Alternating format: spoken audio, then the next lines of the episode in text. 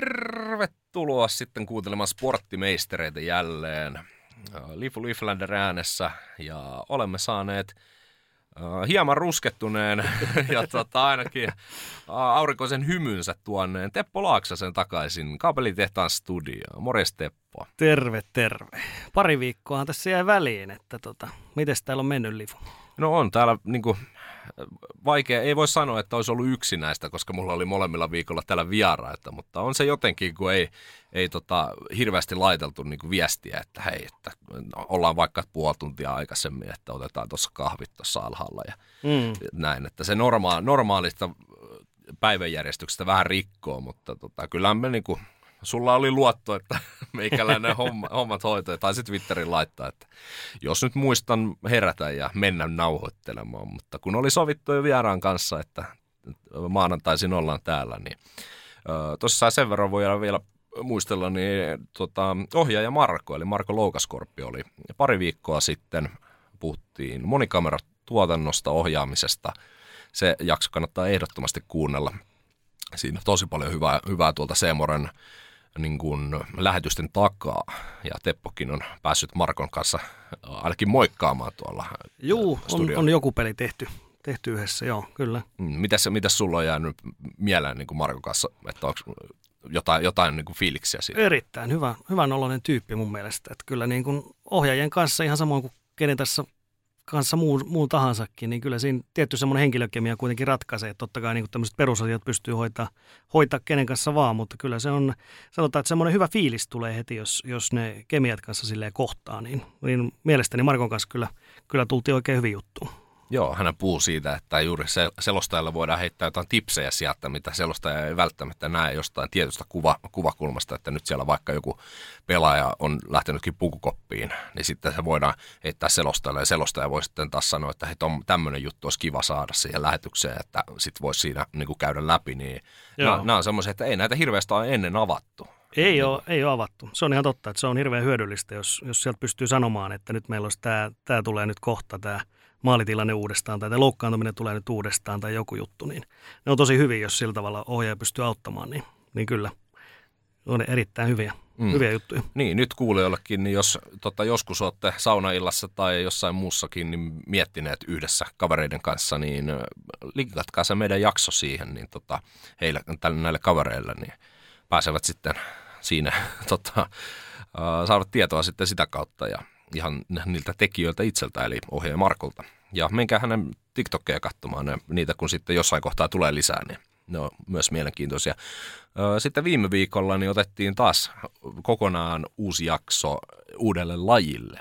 Että meillähän oli Tero Kainulainen aikoinaan viime syksynä vieraana, mutta silloin pääpaino oli NHL ja sitten mm. tehtiin semmoinen vähän yli puolituntinen, että tarvittiin tehdä dartsia, niin nyt sitten Dartsilioton toiminnanjohtaja Veijo Viinikan kanssa ja sitten Darts-äijä Niko Nissisen kanssa, niin oli kyllä mielenkiintoinen, lähes parituntinen darts-pläjäys ja sitä olette, olette kyllä jo kuunnelleet kivasti ja ei muuta kuin jakakaa sitäkin ihmeessä. Dartsi ilosanomaa. Tässä nyt on itsellä mennyt niin kuin viimeiset kolme viikonloppua ihan torstaista sunnuntaihin on ollut isoja on ollut major-turnauksia ja sitten on tuo Premier League, mitä käytiin Viidikankin kanssa läpi, niin on ihan niin kuin, tämä on TV. Sä oot hurahtanut tosissaan. Mä oon aivan hurahtanut ja voi olla, että jossain kohtaa niin, tota, on sitten jotain mahdollista äh, hommaakin tulossa meikäläiseltä Dartsin, Dartsin tota, kautta, niin tota, palataan niihin sitten, kun aika, aika on oikea ja näin poispäin, mutta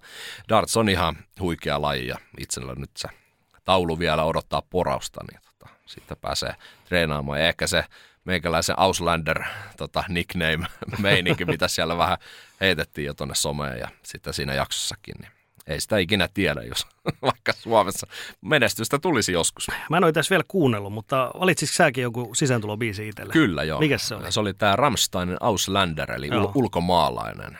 Eli tota, Ich bin Ausländer, tin, tin, tin, tin, tin, tin, tin. Niin, käykää kuuntelemassa, se on ihan meikäläisen uh, 2000-luvun lempibiisejä Avenged Sevenfoldin Hell to the Kingin ja näiden muiden jäl- kanssani. Mutta, mutta ei, nyt menee ihan musiikki, musiikkijaksossa muuten, niin tota, uh, Sebastian Vahe tulee kohta tuohon istumaan, jutellaan liikasta tänään, sitten etupäässä tässä ihan, ihan tuota pikaa. Aivan, aivan. Eli nyt niin sanotusti palataan juurille, koska tämä podcast on teillä Juliuksen kanssa alkanut aikoinaan niin kuin jääkiekosta. Ja... Nyt mennään takaisin, että tuossa oli, oli tosiaan pieni hyppäys dartsin puolelle ja on ollut vähän muitakin lajeja, niin nyt taas vähän jääkiekkoa pitkästä aikaa, voi sanoa. Joo, meillä on tullut aika semmoinen kiva, kiva tota, tietty konsensus siitä, että otetaan uusia lajeja, mutta pidetään kuitenkin aina sitten, melkein kerran kuukauteen tulee vähintään aina jääkiekkoakin. Ja sitten Joo. totta kai MM-kisat on tulossa. Ja katsotaan saadaanko sitten esim. lisää vaikka ekstra jaksojakin sitten keväällä tehtyä, mitä aika meikäläiselläkin riittää, niin sitten voidaan ottaa noita vähän erikoisempia lajeja. Ja onhan niitä nyt jo itse asiassa puukattukin, voidaan sen verran mainita jo, mutta ei paljastella vielä mitä lajeja ja ketä vieraita ja näin pois. Kaikenlaista. Hienoa, mielenkiintoista sisältöä tulossa. Kyllä, pysykää kanavalla ja, tota, tai, tai pitäkää se teidän suoratoistopalvelunne pyörimässä, niin tota, katsotaan mitä, mitä tosissaan saadaan vielä keväällä tehtyä, mutta otetaan pari lyhyttä tällaista aihetta, kun Teppo oli nyt pari viikkoa poissa, niin – kyllähän se vähän on semmoinen homma, että kun poistutaan somesta tai jostain muusta, no Teppo ei ole lomallakaan poistunut somesta. Ei kokonaan, joo. ollut siinä. Että meillähän oli tuossa UMK, me saatiin Euro, Euroviisu edustaja selville, no se oli aika selkeä hommakin ja siitä tosissaan on kohuttu aika paljon, mutta se ei ehkä ole meidän, me, meidän juttu käydä siitä. Itse olen erittäin tyytyväinen kääriä valintaa ja odotan innolla Euroviisuja, mutta ö, jos otetaan tästä nyt Ensimmäinen, mikä meikäläisellä tuli mieleen, niin nyt on aika paljon Ylestä ollut. Totta kai vaalit on tulossa ja ö, Ylenkin rahoituksesta on puhuttu paljon, mutta nyt ei mennä ihan rahoitukseen asti, mutta mulla on alkanut vähän niin kuin nyt tähän kohuun Ylen blurrauksesta ja tällaista sensuurista, että Yle on paljon totta kai tunnettu siitä, että siellä ei hirveästi mainostella mitään, mutta nyt kun on hiidon MM-kilpailut ollut käynnissä, niin siellä on tällaista salattikippoa blurrattu tota, tuolta urheiluruudusta vai, ja tota, sitten vielä kaiken lisäksi zoomailtu haastattelutilanteesta, jotta ei energiajuomatölkkiä näy. Ja, niin kyllä nyt vähän resursseja käytetään aika ihmeellisiin asioihin. Vai mitä mieltä sä oot Teppo tästä? No joo, ei se, ei se mun mielestä nykypäivään kuulu. Että totta kai se on niin kuin Ylen tehtävä on, se on siellä asetuksissa on, että Yleisradioyhtiö ei saa mainostaa, mutta siis nykypäivänä mä oon itse miettinyt siltä kantilta, että mietin vaikka formulat ja rallit, niin ihan perusuutisoinnissa sanot, että Toyota voittaa kilpailun Kalle Rovanperän kuljettamana. Niin jos sä sanot Toyota, niin kyllähän sä silloinkin puhut autosta, jota my- myöskin myydään täällä ihmisille. Niin etkö sä voi kohta sanoa enää Toyotakaan siellä. Sun pitää sanoa, että japanilainen auto voitti. Joo. Ja sitten vaikka tuo Kalle Rovanperä, niin kyllä monilla urheilijoilla, he on brändejä, monet perustaa tällaisia niin kuin eri tuotemerkkejä. Ihan hyvin esimerkiksi Kalle Rovanperä voisi ruveta myymään vaikka vaatteita, jonka tuotemerkki olisi vain lyhyesti Kalle Rovanperä. Niin etkö sä kohta saa sanoa enää Kalle Rovanperäkään mm. Ylen lähetyksissä. Niin, ja sitten nyt on tämä aika isokin er- energiajuomamerkki merkki ja tota, brändi, mikä on myös esimerkiksi F1-talli ja taitaa olla Formula-talli. Ei kun Formula, kun siis heillä taitaa olla ralliautokin on heillä. Ja, Juu, ja futisseuroja on. Ja, niin, ja me on, voidaan sanoa, että se on Red punainen Bull. härkä. Niin, niin. Kyllä. ja tota, nyt tässä voi mainita, niin tässä on meikäläisellä tota, tänään ollut tölkkimissä missä tota, näkyy tämmöinen meidän ihan ykköshiihtäjämme Ivo Niskanenkin ihan mm. ihan selkeästi, niin tota, on, niin tota, näitä sitten niin kuin aletaan poistelemaan sieltä. Totta kai ymmärretään, eihän Yle voi itse lähettää mitään mainostiedotetta missään siellä, että hei, että ostakaa tätä tai käyttäkää tätä, mutta sitten taas jos mietitään, että siellä, on kuitenkin aika paljon muitakin mainoksia, on, on. on tota, sitten vaikka hiidossa siellä nämä laitamainokset, ne näkyy ihan normaalisti, ei niitä blurrata, ei kaikki peliasut palloilulajeissa, mm. nehän on täynnä mainoksia, niin jos sä lähdet tuolle tielle, niin kohta siellä on pelkkää blurria ne lähetykset. Niin, koska onhan, totta kai onhan niin kuin ne pääomat sponsorit, äh, niin kuin vaikka Suomen maajoukkueella, niin siellä on ollut Finnaaria ja Veikkausta ja näin poispäin, niin kyllä niitä ihan normaalisti, mutta sitten jos se ei olekaan juuri sen maajoukkueen, tässä tapauksessa vaikka hiihtomaajoukkueen oma juttu, niin vähän jotenkin semmoista, että kyllä sitten niin kuin ei Ihan pikku nyt... juttu mun mielestä. Niin, mutta ei niin kuin kannattaisi käyttää hirveästi resursseja ja aikaa tollaiseen, että niin kuin, totta kai jos se nyt menee ja pystytään jotenkin jättämään vähemmälle huomiolle, mutta kuitenkin tämä on markkina, markkinatalous, että ja toinen, toinen minkä laitotkin tuohon, niin toi, toi tämä jatkuva pelleily näiden hallinimien kanssa, että käytännössä jokaisella urheiluareenalla on nykyään joku sponsorinimi, se on osa, osa nykytaloutta, niin esimerkiksi ei voi sanoa Nokia-areena, vaan puhutaan jostain ihme Tampereen areenasta, niin ei siinä ole mitään järkeä, koska kaikki tietää, että se nimi on Nokia-areena. Mm. Joo, kyllä mä tuossa Susiengi siis pelaa siellä no EM-kisapelit sitten Tampereella ja Tampereen areenassa, niin kyllä mä hetken, hetken piti niinku miettiä, kun vähän oli väsyneenä tuossa aamulla, että mikä, missä ne pelaa. Mm. Ja sitten vasta tuli, no hitto joo, Nokia-areena, totta kai. Mutta sitten taas jos mietitään vaikka Espoota, niin Espoossa jos haluaisi vaikka tarkoittaa Tapiolan urheiluhallia, mm. niin ethän se voi sanoa, että Espoo on urheiluhalli. Ei. Oh, totta kai tässä nyt, niin, niin, mutta totta kai no, tässä ei ole nimeä, niin kuin tota, ole tota sponsorin nimeä, mutta no, otetaan vaikka Metroareena. Mm. Niin ethän sä nyt sano, että Espoon areena. Kyllä.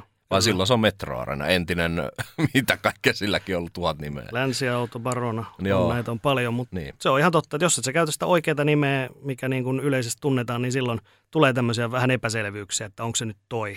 On Helsingissäkin aika monta jäähallia, niin on Espoossakin ja Tampereelle joka paikassa, niin se vaan, se vaan on tuommoista niin kuin näyttäytyy mun mielestä vähän niin kuin typeryytenä, että sä yrität nyt vähän niin kuin, vähän niin kuin välttyä sanomasta Nokia-areena, vaikka kaikki tietää silti, että, että se on Nokia-areena. Niin, koska eihän niin kuin nämä kaupallisetkaan, niin ei he, he vaikka, se, he, vaikka Nokia ei olisi heidän sponsori, mm. niin kyllä he sanoo Nokia Areena. Totta kai, koska se on se nimi, niin mitä turhaa sitä Niin, ja jos tuo Helsinki, otet, Helsinki otetaan vielä, niin nyt meillä on Helsinki-halli ja sitten on Helsingin jäähalli. Joo. tota, mitä jos on Helsingin halli? Niin. Niin mikä, mistä se sitten tulee? No, joo, no, joo. Jokerit pelaa Keravalla. joo, no hei, tämähän on ihan mielenkiintoinen juttu. Ollaan saatu nyt totta kai pitää odottaa vielä, että se virallinen vahvistus mm. sitten siihen mestikseen tulee, mutta ainakin Jääkiekko-liitto on nyt antanut peukun sille, että jokerit on palaamassa, niin itse olen todella tyytyväinen. Totta kai Kerava nyt on... Tota, se on Kerava. Se on Kerava ja ei mitään pahaa siis Keravaa kohtaan, mutta onhan se, se on vähän vaikea, mutta se on alku kuitenkin ja ehkä tämä on hyvä asia siihen, että nyt sitten mennään vähän pienempään paikkaan ensin ja odotetaan sitten. Että, ja mä en vaan ymmärrä sitä hirveätä mussutusta ja kuittailua nyt. Ja siis somessa oli joku, oli kirjoittanut, että tässä nyt tulee niin kuin se, että nyt kun jokerit pelaa Keravalla ja joskus ehkä pääsevät takaisin Helsingin halliin mm. ja mikä sen nimi sitten silloin ikinä tulee olemaan ST1 tai muu vastaava, niin tota, kyllähän se, että se, nyt sitten muiden joukkueiden kannattajat pääsevät kuittailemaan jokereille näistä jutuista. No mitä helvettiä näissä nyt on kuittailemista? Mm. Siellä tehdään bisnestä, siellä kasvatetaan junioreita kohti maajoukkuetta ja ö, myydään tuotetta, niin eihän siinä nyt kannata niille kannattajille mennä kuittailemaan tällaisesta hommasta. Ei jokerikannattajat ja sitten tota, toi, tämä tuleva projekti, niin ei he ole syyllisiä siihen, mitä tapahtuu Ukrainassa. Kyllä. Tai siihen, että he ovat Keravalla. Joo, ei sitä kohdalla ei pidä ajatella niin kuin yhtään enää. Nyt tämä on ihan uusi juttu, että lähdetään ihan nollapisteestä. Mun mielestä se Kerava on niin kuin ihan, ihan looginen tuossa kohtaa, että esimerkiksi Rooperäty – joka täällä meilläkin vieraan oli, hän siitä kertoi, että se on ihan, ihan jees halli. Siellä on pelattu esimerkiksi harjoitusotteluita, jokerit on pelannut tuossa jokunen vuosi sitten, ja se on ihan, ihan hyvä halli, joku 1500 katsojaa. HC keski on pelannut siellä Mestistä tuossa aikana 2010-luvun alkupuolella. Se on ihan, ihan mestiskelpoinen halli ja joustokaukaloa kaikki pitäisi olla. Että tota, niin kun, se on, mun mielestä se on hyvä startti. Hyvä startti ja nimenomaan jos ajattelet, että sä pelasit Mestistä tuolla Helsingin hallissa, joka on kuitenkin yli 10 000 katsoja areena, niin ehkä se vähän jäisi kuitenkin semmoiseksi kolhoksi siinä alussa, mutta mieti, mieti jos sulla on siellä Keravalla tonni 500 mm. pelissä, mm. niin sehän on ihan älytön meininki. Semmoinen matala halli ja pieni, pieni mökki. Niin. Joo, siellä kaikuu varmasti chantit sitten, kyllä. sitten kovaa. Pa- pakko, se on tosiaan, lähden kyllä mielellä katsomaan yhden, kaksi, kolme kiekkäpeliä. Riippuu tietenkin, että miten nämä hommat nyt menee. Tämähän on vielä niin kuin alussa, mutta Joo. nyt, nyt pitää niin kuin oikeasti lopettaa tuo lapsellinen lässytys siitä, että niin kuin, mennä niin kuin jokerikannattajille äh, kettuilemaan tuolla somessa nyt koko ajan, että miten homma tulee menemään.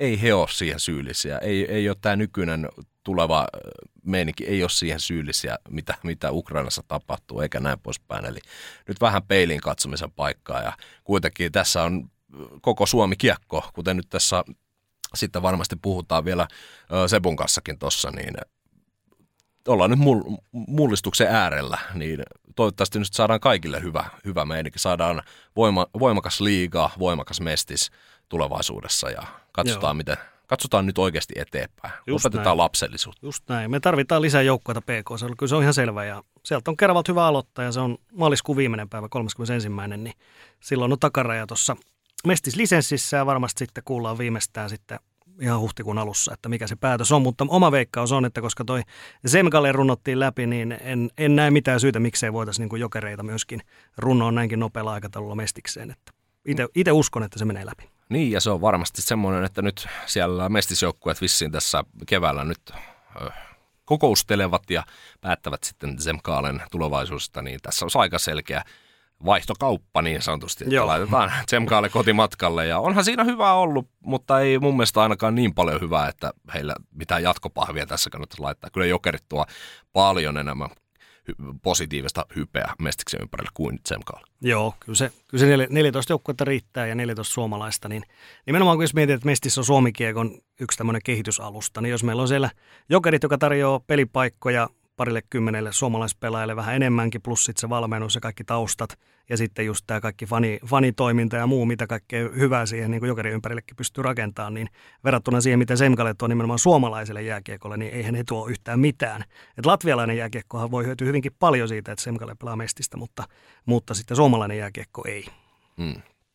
No, jätetään se jokerit, tai Keravan jokerit ja muut, muut ja siirrytään vielä pari, pari lyhyttä aihetta, niin otetaan tämmöinen kokonaisaihe kuin yleisurheilun menestys vastaan hiihtomenestys. Ja nyt tässä kun nämä MM-kisat on mennyt ja varmasti vaikuttanut myös niin kuin siihen, että ihmiset on mitalikahvejakin nyt päässeet miettimään tuossa viikonlopunkin aikana, niin Norja ja Ruotsihan on lykkinyt nyt maalialueelle jo aikoja päivien sitten. Heillä on monta kymmentä mitallia molemmilla.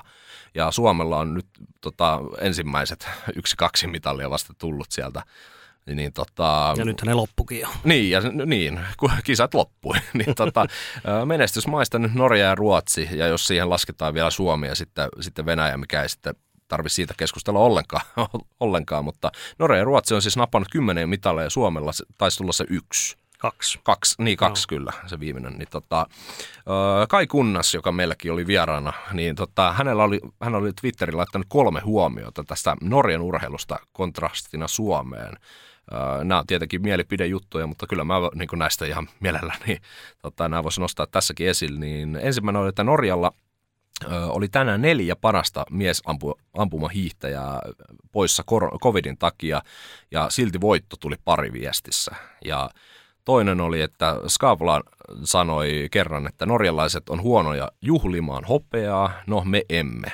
Eli suomalaiset kyllä juhlii, juhlii pronssista ja hopeista mitalia, mitä oli kahvit aina keitellään. Ja kolmas oli sitten, että norskit tuulettaa aina kun voittavat, me tuuletamme kun keskeytämme. Niin tässä sitten viitattiin tuohon Pertu Hyvärisen tota, keskeytykseen ja sitten käytiin tämmöisen läpy ja kävi katsoa sen videon. Niin tota, vähän, nämä on ihan tämmöisiä hauskoja juttuja. Joku kävi kommentoissa, miksi nämä negatiivisesti pitää niin kuin Suomi-hiidosta, niin kyllä nämä on enemmän silleen niin kuin otettu mun mielestä kieliposkella mm. kaitsulta, että mun mielestä meidän kannattaa niin kuin pystyä katsomaan peiliin, että meidän hiihto ei ole tällä hetkellä jotenkin se, että Niskanen ottaa olympiakultaa ja sitten niin kuin Niskasen siskokset ja sitten äh, siihen vielä tota, äh, sanopas nyt, Pärmäkoski on menestynyt nyt viime aikoina. Joo. Niin se on vähän kuitenkin, se on vaan se ihan kärki, mutta missä se ne muut? Koska nyt on sitten, äh, Risto-Matti Haakolla oli 33 ja loput keskeytti tuossa miesten äh, kuninkuusmatkalla. Niin ei tämä nyt ihan hirveän hyvältä näytä. No ei, mä itse tarkistin, se oli tosiaan vain yksi mitali, se oli Aa, oikeassa, yksi niin, mitali. Niin. niin onhan se, on se helvetin huonosti, ei siitä mihinkään pääse, mutta esimerkiksi Pekka Holopainen sanoi, että on ollut, ollut pidempään aikaa tämmöinen trendi, että olympialaisten jälkeisenä vuotena mm Suomi on pärjännyt aika huonosti, että siinä on ehkä joku tämmöinen pieni ulospuhallus tulee aina sitten, kun olympialaisiin kaikki tietysti lattaa ja olympialaista meni Suomelta hirveän hyvin tuolla vuosi sitten, niin siinä on ehkä vähän tämmöistäkin, mutta, mutta kyllä se on just näin, niin kuin sä sanoit, niin se kärkihän on ihan älyttömän kapea Suomessa. Et siinä on muutama huippu ja siitä jos eilen sattuu heikommat kisat, niin, niin ei sieltä tule yhtään mitään. Et se on varmaan se ero Norjaan, että Norjalla on ihan älytön toi arsenaali Ja tuolla aika monet sanoo, että ei se tule siitä mihinkään muuttumaan, että Norja tulee dominoimaan sitä jatkossakin. Jatkossakin hiihtojen ylivoimasta, koska heillä on vain ylivoimasta eniten harrastajia ja se on se massa on suurempi ja sieltä tulee ne, sen takia tulee enemmän niitä huippuja. Et sama juttu on se joka lajissa, että, että jos sulla on joku pieni maa, niin vaikka sieltä tulisi yksittäisen huippupelaaja, niin se, että sä saat niin menestyvän joukkueen kasaan, niin, niin se on aika vaikeaa. Tyyli joku Slovenia, niin että se ikinä saa niin kokonaista joukkuetta, joka pärjäisi pärjäsi kovinkaan hyvin. Niin, heillä on Ansen Kopitar ja sitten no Saksa, nyt siellä on Drysaitelit ja kumppanit niin kuin, tulevaisuutta rakentamassa ja tietenkin heilläkin pitää päästä sitten joskus MM-kisoihin vähän porukalla pellailemaan, niin tota, mm. heillä on vielä hommaa siinä, että he nousisivat sinne, mutta onhan viime keväänä taistiin puhua, että heillä on ihan hyvät, hyvä meininki tällä hetkellä, mutta äh, jos sitten ottaa hiihto, hiihtovertailuna yleisurheiluun, niin nyt Suomi on aika kovassa nosteessa tota, yleisurheilusta. Nyt Halli EM-kisoissa niin Vilma Murto EM-kultaa, Reetta Huroske EM-kultaa, sitten siellä Topi Raita, siellä oli, kesällä oli mitallia, Vilma Murolla silloinkin mitallia ja näin poispäin. Niin meillähän on oikein yleisurheilun, no ei voi sanoa kultapäivä, mutta tietynlaiset juhlaajat meneillä. On, on. Siis hyvin harvinaista tämmöinen menestys on, että, että kyllä mä niin kuin yleisurheilu jostain syystä vetää tällä hetkellä hyvin, hyvin että se on, se on aika mystistä välillä, että miten sieltä tulee, että ei Suomi niin kuin pärjännyt, pärjännyt vuosikymmeniä suunnilleen muuta kuin keihääheitossa ja sitten tuli jotain näitä yksittäisiä. Niin, Tommi Evillä oli.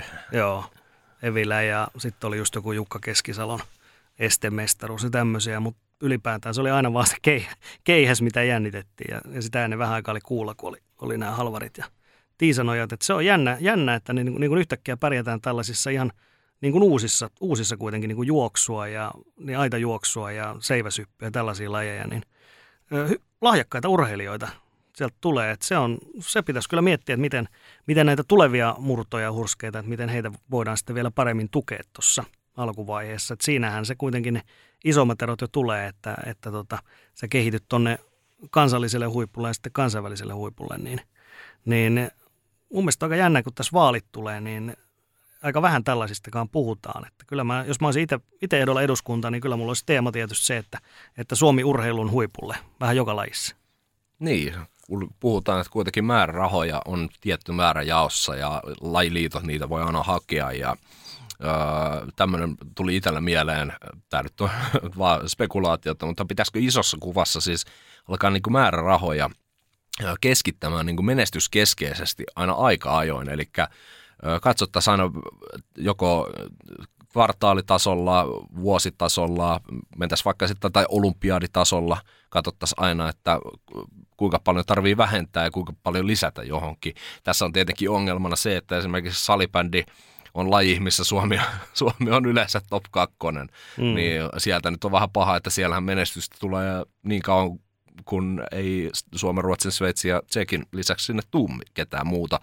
Ja sitten taas jääkiekko, niin se myy eniten Suomessa. Sinne lahdataan rahaa jalkapallossa, nyt huuhkajat vie, niin nyt käytännössä ollaan sellaisessa tilanteessa, että ihan hirveän moni laji on aika korkealla niin kuin, äh, tällaisessa normikeskustelussa. Ja sitten taas vaikka nyt hiitto, niin sielläkin on lähimenestystä, mutta nyt tulee tällaisia pieniä slumppeja, niin ehkä se sitten niin kuin, vuositasolla niin näyttäisi kuitenkin aika lailla tältä samalta. Joo, kyllä sitä varmaan niin kuin jonkun verran yritetäänkin tehdä, tota, mutta mun mielestä se pitäisi vielä enemmän, enemmän kyllä keskittää ja ehkä just sille, että se eriytetään vielä enemmän, että silloin niin kuin, että joka lajissahan pitää tukea niin kuin sitä pohjaa, eli juniori, junioriurheilua, mm. että kaikilla tulee mahdollisuus, hyvät mahdollisuudet harrastaa ja että on seuroja ja tarjota hyviä valmentajia eri lajeissa – niin sehän on niin kuin se pohja ja sille, siihen ei tietenkään pidä niin kuin koskea, että, että sitä mun mielestä mahdollisimman monipuolisesti myöskin näitä kaikista pienimpiä lajeja, ja lajeja mitä, mitä ei niin paljon harrasteta. Mutta sitten kun mennään tähän niin kuin huippuurheilutasolle ja haetaan kansainvälistä menestystä, niin ehdottomasti tällä hetkellä niin kuin pistäisi enemmän paukkuja ehkä tuonne yleisurheilun suuntaan.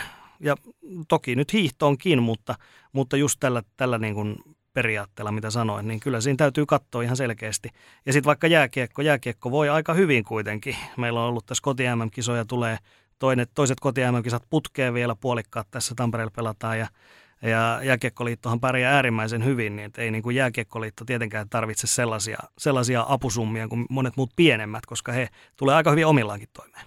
Niin, se on se, että pitäisikö siinä myös ottaa huomioon se lajin paljon siellä viivan päällä on. Kyllä se pitäisi. Elikkä, Kyllä se pitäisi. Eli koska eihän semmoinen, että maksetaan ihan huvin vuoksi, niin ei sekään niin kuin toimi, koska sitten taas jos liikaa maksetaan, niin sitten sitä alkaa sitä rahaa valoa entistä enemmän tällaiseen byrokraattiseen paskaan, mm. mikä on sitten pois juuri sieltä ruohonjuuritasolta junioreilta, koska ne on ne tulevat, tulevat meidän veron, veronmaksajat, tulevat menestyjä, tulevat Vilma Murrot, Topi Raitaset, Mörkö Anttilat, muut vastaavat. Joo. Eli kyllä mun mielestä tärkein olisi just tuonne mahdollisimman alas alatasolle, joo. Eli vaikka tuo salibändikin, minkä, minkä mainitsin, niin, niin kyllähän se on selvää, että jos siellä on niin kuin pari maata käytännössä, pari kolme, jotka taistelee siitä maailmanmestaruudesta, niin en mä missään nimessä niin kuin sinne ylä, yläkartion, kartion yläosaan sitä rahaa niin hirveästi tunkisi, että laajakas niin kuin pohja, että se on hyvä harrastustoiminta, sitten siihen päälle tulee tuo sarjatoiminta, ja sitten jos siihen perään kansainvälinen menestys, niin okei, totta kai, kyllähän niin kuin salibändin maajoukkueella täytyy olla jonkunnäköinen budjetti, ja mahdollisuus tehdä joku, joku leiritys ja tämmöinen, mutta en mä niin kuin ihan hirvittävästi tunkisi rahaa siihen, että Suomi saavuttaa joka vuosi sen salibändin MM-kullan tai hopean, tai ei se nyt joka vuosi pelata, mutta, mm. mutta kuitenkin ymmärrät mitä haen tuossa, että ei, en mä siihen niin kuin tunkisi niin paljon rahaa. Kyllä, ja nyt ennen kuin sitten kohta laitetaan paussia sitten käydään Sebun kanssa juttelemaan liikasta, niin ihan vielä tuohon talouteen pitää just se, että, se, että tämä mitä juuri sanoit salibändistä, niin salibändin liittohan teki paljonkin tappiota tässä. Oli monen sadan tuhannen tappiot muistaakseni tuossa. Ja niitä nyt sitten aletaan kartoittamaan että siellä, että miten, miten homma jatkuu ja mistä, mistä tota otetaan pois. Ja tämä kertoo mun mielestä aika paljon niin kuin monesta muustakin lajiliitosta, että elellään vähän silleen sinne ja tänne ja tonne. Eli totta kai niin kuin kuluja on ja korona on ollut tässä monta vuotta ö, nakertamassa kaikkien tota, taloutta, niin mun mielestä se pitää vaan hyväksyä, että tällainen pandemia on ollut, niin jos nyt sen jälkeen on vielä pitkään miinusta, niin sitten kannattaa katsoa tässäkin tapauksessa peiliin, että mihin sitä rahaa onkaan tungettu. Itse on montakin asiaa, mitkä salibändissä on, tungetaan rahaa tiettyihin johonkin mailan vaihtovideoihin ja muihin – muihin, niin en näkisi, että niitä, niihin kannattaisi käyttää rahaa, että enemmän niin kuin just sinne liikku, liikkumiseen, nuorten, lasten ja nuorten liikkumiseen ja sitä kautta niin kuin, mitä enemmän he liikkuu, sitä kovempia pelaajia kautta suorittajia heistä tulee oman lajinsa äärellä ja sitä kautta he voivat sitten joskus menestyäkin sitten kansa, kansallisesti ja sitten kansainvälisesti, niin se on kyllä ehdoton, mutta vielä yksi mainita, niin kaikista karmein taloudellinen tilannehan tulee olemaan nyt paraurheilussa, kun tuo tukihakemus oli myöhässä tässä pari kuukautta, kuukausi sitten, kun tätä, tämä homma tuli julki, että siellä ei nyt sitten rahaa tipukkaan tätä tukirahaa, niin se on, se on niin iso lovi paraurheilussa, että siis pahaa tekee. Joo, kyllä. urheiluudessa oli juttu tästä, niin on, on valtava lovi ja he yrittää sitä nyt paransa mukaan paikata sitten, että on erinäköisiä kampanjoita ja muuta sitten, muutakin reittiä sitten lisää. Pyritään sitä rahaa hakemaan, mutta totta kai se on se, on se perusongelma monilla lajiliitoilla varmasti on se, että se niin valtava määrä tulee nimenomaan sen tuen kautta. Että se ei niin kuin omillaan pärjää, että kyllä se, kyllä se ihan, ihan ylipäätäänkin suomalaisessa yhteiskunnassa niin on tällaisia tiettyjä, että mikä esimerkiksi tässä, kun puhutaan urheilubudjeteista, kulttuuribudjeteista, niin kyllähän kaikki tietää, että esimerkiksi kansallisoperaa tuetaan ihan älyttömillä summilla. Eli, eli se, koska opera ei niin kuin itsessään kannata. Mm. Se ei ole kannattavaa toimintaa, vaan siihen pitää tulla valtavasti valtion tukia ja on paljon muitakin, muitakin esimerkkejä tällaisesta, jossa niin kuin valtio käytännössä elättää jotakin, jotakin tota, kulttuurimuotoa tai, tai välillä voi olla myöskin urheilu, urheilujärjestöstä kysymys, niin kyllä niin kuin tommonen – tuommoinen syöttäminen mun mielestä, niin kyllä se, se pitää niin kuin lopettaa. Että kyllä se täytyy olla jonkunnäköinen semmoinen omakin, omakin elinvoimaisuus siellä ja kyky niin kuin hankkia itse niin edes jonkunnäköinen perus, perustulo sinne kyseiselle järjestölle. Niin, mun mielestä missään, minkään niin kuin järjestelmän tuki, niin näähän on tarkoitettu siihen, on kyse sitten yksityishenkilön saamasta tota, tota, taloudellisesta tuesta tai sitten jonkun järjestön liiton saamasta tällaisesta tukipaketista. Toi Paralympiakomitean öö, sama yleisavustushan oli runsaat kaksi miljoonaa, Mm. niin se kun otetaan pois, niin se on sellainen lovi, että sitä, sitä saa aika,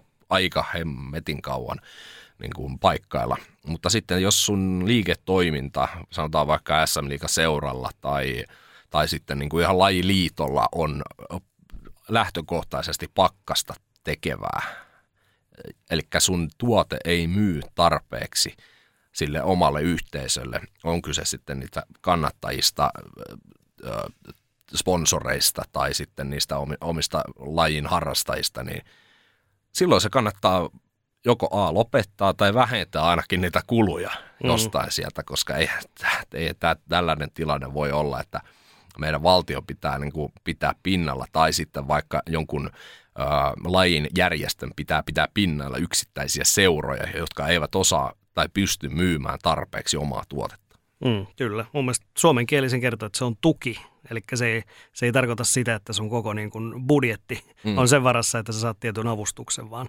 se on tuki, se tulee siihen päälle, mitä sä pystyt itse hankkimaan sillä omalla toiminnalla. Niin, juuri näin. Mutta tässä nyt oli tämä jonkin sortin, ö, no ei tämä ehkä ajankohtaiskatsaus ollut, koska me käytiin vähän tässä niin kuin parin viime viikon ja Mm. kuukauden ajalta tulleita asioita. Päästiin niin sanotusti... Otettiin kiinni, ollaan taas samalla viivalla ja Kyllä. samalla pöydällä. Niin, koska Teppo on ollut siellä, t- tällä nyt kysymys tuohon Kärjän UMK-kappale ja tulevaan Euroviss-kappaleeseen, niin, ja puhuttiin Markonkin kanssa, että tuliko pinakkolaadaa juotua siellä auringon alla. Ei, mä kookos ei oikein, oikein tipu, mutta tota, kaipirinia, se on esimerkiksi Oi, hyvä. se on hyvä. Joo, mojito. Minttu jakaa vähän mielipiteitä, mutta kyllä itse tykkään. Joo, ei it- itsellä nämä molemmat drinkit käy. Myös se pinakkolaada itse on kova öö, kookosfani ja tota, tässä nyt varmasti moni kuun- kuuntelija järkittyy, niin siis Bounty on yksi parhaita suklaapatukoita, Ai ai, on. toi Bounty on kyllä, se jakaa niin hirveästi kanssa. Kyllä, mutta se, se totta kai mä ymmärrän ihmisiä, ketkä eivät siitä tykkää, mutta hei, meille jää enemmän. että kun mietit, että kun tämä, en nyt muista mikä se äh, tota, toi firma on, mikä myy siis Bountya, Snickersia, Marsia ja Mm. mm. Twixia, niin tota, tai entistä Rideria, niin tota, ne kun tulee aina tarjoukseen, niin aina on Marsia, Twixia ja Snickersia mennyt hirveät määrät, niin onneksi niitä Bountyja on sitten aina siellä. Sä käyt mutta- nappaa ne sitten. Joo, kyllä mä otan, niin vi- yleensä mä otan aina yhden Bountyn ja yhden Snickersin. Ne on, ne on mun lempparit noista neljästä, mutta tota, hei, nyt ollaan siis päästy tosissaan samalle sivulle. Meikä on värjötellyt täällä ö, loskassa ja kylmyydessä ja Teppo on ollut vähän lämpöisessä ja nyt sitten ollaan taas kaapelitehtaan tässä ihanassa studiossa ja meikäkin joutui nyt taas tänne toiselle puolelle. Mä dikkasin olla kyllä siellä Teponkin. Ehkä me voidaan vaihtaa tässä vielä kauden aikana. Niin, no en tiedä. Ollaan tässä kyllä. paljon kautta jäljellä vielä. Niin. On, kyllä ehkä yksittäisiä kertoja, mutta kyllähän tämä, kyllä tämä jotenkin tuntuu niin kuin hyvältä myös olla tässä NS, NS omalla paikalla, mutta tota, tästä se taas jatkuu, jatkuu tota, tämä kevät ja nyt otetaan Sebastian Vahempi vierailu tähän seuraavaksi ja sitten ensi viikolla, niin en muista edes mitä silloin on, mutta varmasti hyvää juttua taas silloinkin, niin otetaan Sebu mukaan tähän kuvioon ja jatketaan siitä sitten. Sitten lähdetään perkaamaan vähän liiga-asioita. Liiga-asioista meillä on täällä paikan päällä Sebastian Vahev. Tervetuloa. Hyvää päivää, hyvää huomenta, hyvää iltaa.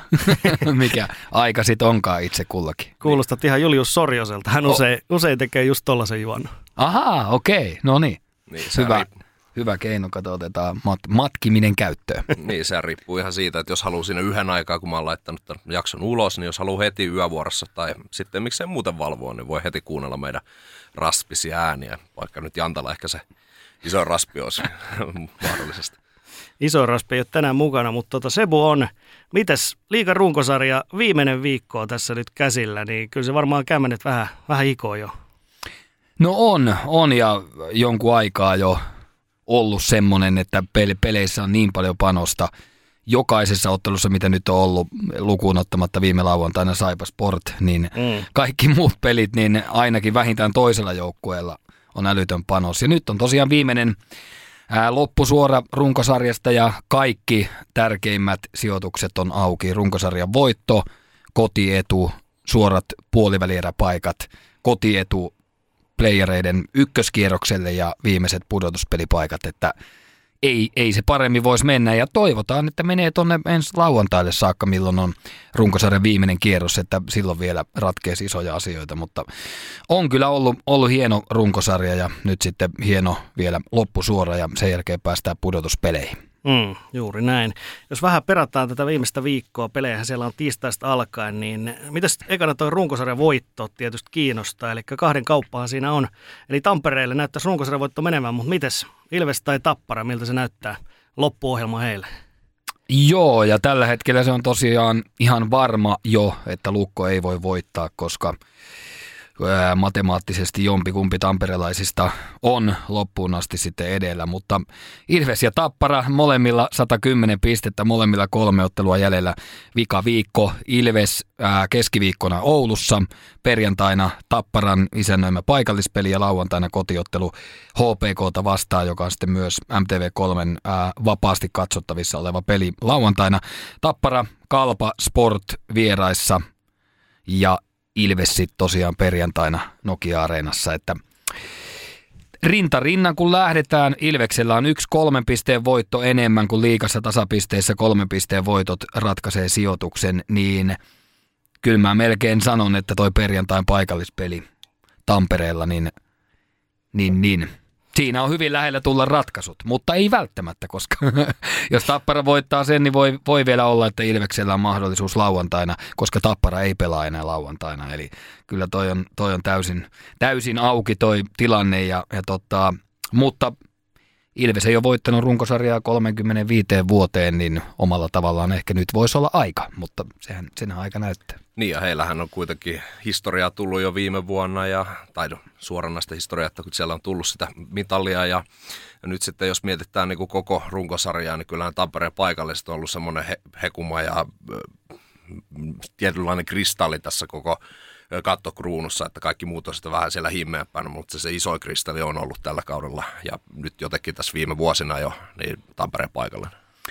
Kyllä se nyt on kiistatta noussut näin. Tosin nyt vaikkapa IFK on tehnyt mahtavan nousun tuossa kevään aikana, niin IFK on tietysti myös sytyttää joka paikassa, mutta joo, kyllä se näin on, miten sä sanoit, kun katsoo ihan yleisömääriäkin, niin Tampere on, on Suomen kiekkopääkaupunki tällä hetkellä ja, ja varmasti tulevina vuosina on jatkossakin. Ja nythän on myös varmaa, että Ilves ja Tappara eivät voi kohdata toisiaan ennen kuin vasta finaalissa, eli välierävaiheessa ei voi tulla vielä Tampereen paikallista, niin, niin tota, mm. aika vesikielellä siellä Tampereella odotellaan, mutta kyllä mä sanon, että kuitenkin Helsingissä ja, ja Lahdessa ja Raumalla ja miksei Oulussa Kuopiossa on vielä sanat sanottavana. Kyllä, mutta tosiaan kolme peliä molemmilla, Tapparalla ehkä pikkasen helpompi ohjelma, mutta sitten toi keskinäinen, niin kyllä se varmaan se äh, tavallaan kuulostaa aika oikeudenmukaiselta, että kuka sen paikallispelin voittaa, niin olisi sitten myöskin ehkä runkosarjan voittaja, mutta katsotaan meneekö se näin loppupeleissä. Joo, tossa on tosiaan vielä, vielä erittäin pahat pelit, kun Tappara on tiistaina Kuopiossa, Ilves on Oulussa, niin miten pisteet jakautuu näissä sitten, niin, niin, niin jos vaikka Tappara ottaa kuusi pistettä, Ilves jäisi vaikkapa kahteen pisteeseen tai nollaan pisteeseen, niin silloin ero olisi, olisi kuusi pistettä. Jos Ilves ottaisi kolme Oulusta, silloin se olisi kolme pistettä, ää, jolloin jolloin sitten tota, toi paikallispeli ei välttämättä ratkaisisi, vaan kaikki, kaikki voisi vielä ratketa sitten vasta lauantaina Ilves HPK-pelissä, mutta me ollaan loppuviikolla viisaampia.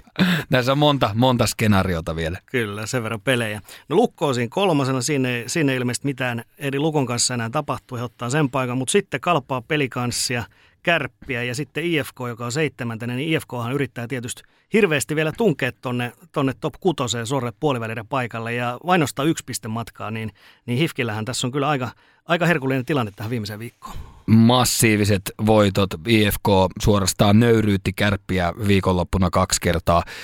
2-0 Helsingissä, sitten johtivat 4-0 kahden erän jälkeen lauantaina, eli siinä vaiheessa oli 6-0 maaliero. Sitten Kärpät pääsi siinä vähän kirimään viimeisessä erässä, mutta kyllähän toi oli siis suoranainen nöyryytys viikonloppuna ja tulivat siihen pisteen päähän ja pelikans on tosiaan niin ikään pisteen päässä kalpaan IFKlla kaksi pistettä, eli kaikkien, kaikkien näiden vaiheiden jälkeen, että IFK pelasi historiansa huonoimman ensimmäiset 30 ottelua, niin ne voi silti vielä kotiedun tuosta mm. Kun siellä oli vielä ne 30 jälkimmäistä tulossa. No niin, kyllä, ja ne on taas teki sen historiansa pisteputkiennätyksen, että ei tämmöistäkään varmaan samaan kauteen mahtunut samalla joukkueella, että tehnyt kahdenlaista historiaa. Mutta IFKlla viimeinen viikko Saipa, kolme pistettä. Sitten on TPS kotona perjantaina ja Jyppi lauantaina Jyväskylässä, että tosta voisi IFK nykyvire huomioiden, niin kyllä mä uskaltaisin sellaiset 7-8 pistettä budjetoida IFKlle tästä viikosta, joka tarkoittaisi nousua tonne yli sataan pisteeseen, sataan yhteen jopa sataan kahteen.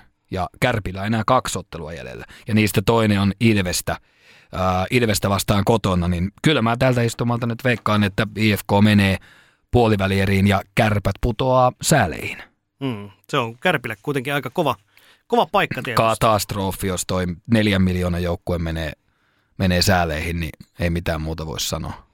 Ja aika vaikea sieltä on lähteä sitten puolivälieriinkin, jos sinne aikanaan pääsee, niin lähtee sitten haastamaan. Niin, arvatkaa muuten montako kertaa pudotuspelien ensimmäiseltä kierrokselta on välieriin liikahistoriassa päästy. Eikö se ole kerran? Blues on päässyt, mutta Kerran. onko, onko muita? Kerran itsekin veikkaa. Niin finaaliin on päässyt kerran. Finaaliin mutta, kerran. Joo, Blues. no, no Blues. kolme, kolme sitten väliä. No, se on kaksi siitä välistä. Viisi kertaa kuitenkin. Viisi kertaa. Itse asiassa tuorein oli viime keväänä, harva muistaa. Viime kevät niin tuore, mutta KK. Joo, joo. Kyllä. Eli on se mahdollista päästä neljä sakkia, mutta siitä sitten on jo Niin. aika iso steppi. Niin, yksi ainoa kerta. Että kyllä se on, on korkea vuori. Ja varsinkin nyt, kun siellä on niin kovat joukkueet odottamassa. Että tota. Mutta joo. Mm. Mutta näin, näin mä veikkaan, että IFK nousee tuosta vielä kuuden joukkoon. Niin ja onhan siinä vähän semmoinen, että miten se joukkuekin ottaa sen, että nyt tuossa jos tiputaan kuudennesta, missä ollaan oltu kuuden joukossa pitkään ja sitten tiputaankin viimeisten kierroksien aikana sääleihin ja sitten siinä tulee ne vähintään mahdolliset kaksi peliä, mitkä pitää pelata kuitenkin ihan, siellä haluaa varmasti KK luultavimmin on se Mhm. vastus, vastus tai ö, HPK tai jopa Jukuritkin siinä Niin. kohtaa. Niin, eli se on vielä auki, mutta siellä varmasti niin kuin motivaatiota riittää nousta sieltä ja olla sitten se seuraava, joka nousisi sitten sääleistä aina sinne ylös asti. Niin tota, sitten se, että kun Kärpillä olisi sitten siinä kohtaa se heikompi tulos tota, laskelma ja alaspäin menevä suunta ja sitten toisilla ehkä ylöspäin, niin siinä kohtaa sitten vastakkain asettelu aika hyvin. Niin. On ja, ja älytön paine, on se sitten kärpä tai IFK, tai jopa pelikans tai kalpa, joka sinne joutuu, niin ne on kuitenkin jo yhden ison pettymyksen sinne saanut niskaansa. Jos vaikka pelikans tai kalpakin putoaisi sinne, niin ne on koko kauden ollut tuossa viiden kärjessä, neljän kärjessä, niin olisi se niillekin todella raju isku, jos ne yhtäkkiä putoisi sinne. Ja mm. sitten jos KK tosiaan taistelee, tai HPK, Jukureihin mä en, en enää jaksa uskoa, mutta KK tai HPK, niin jos tonne nousee, niin sehän on älytön niin kuin jo tosiaan, niin kuin sä sanoit, niin yksi voitettu taistelu siinä kohtaa ja aika helppo lähteä paineettomasti sit yrittää. Kyllä vaan. No jos katsoo tuossa seuraavana HIFKin perässä, niin siinähän on TPS S, on tuossa vähän ei kenenkään maalla, eli, eli sääleistä aloitetaan, niin ö, ehkä niistä joukkoista semmoinen sana, että TPS tietysti pettymysjuhlakausi joutuu säälien kautta hakemaan, mutta Sillä toi playoff-paikka, niin heillähän se on tosi iso, iso homma nyt, että S on kymppisakissa. Joo, ensimmäinen viiteen vuoteen Porissa. Tervehdin kyllä erittäin mm, positiivisilla ajatuksilla, että siellä on yleisö palannut Isomäkeen ja kaikki me tiedetään, Pori on aivan hullu jääkiekkokaupunki. Ja, ja mikä mun mielestä on hienoa yhden Sien seurahenkilön kanssa siellä, siellä juttelin, niin on se, että nyt kun viime vuodet Sillä on mennyt todella huonosti, niin siellä suurin piirtein niin kuin Kari Kivi sanoi aikoinaan jo se on kymmenen vuotta sitten, että kun Porissa menee huonosti, niin metsässä oravatkin räkii sun päälle.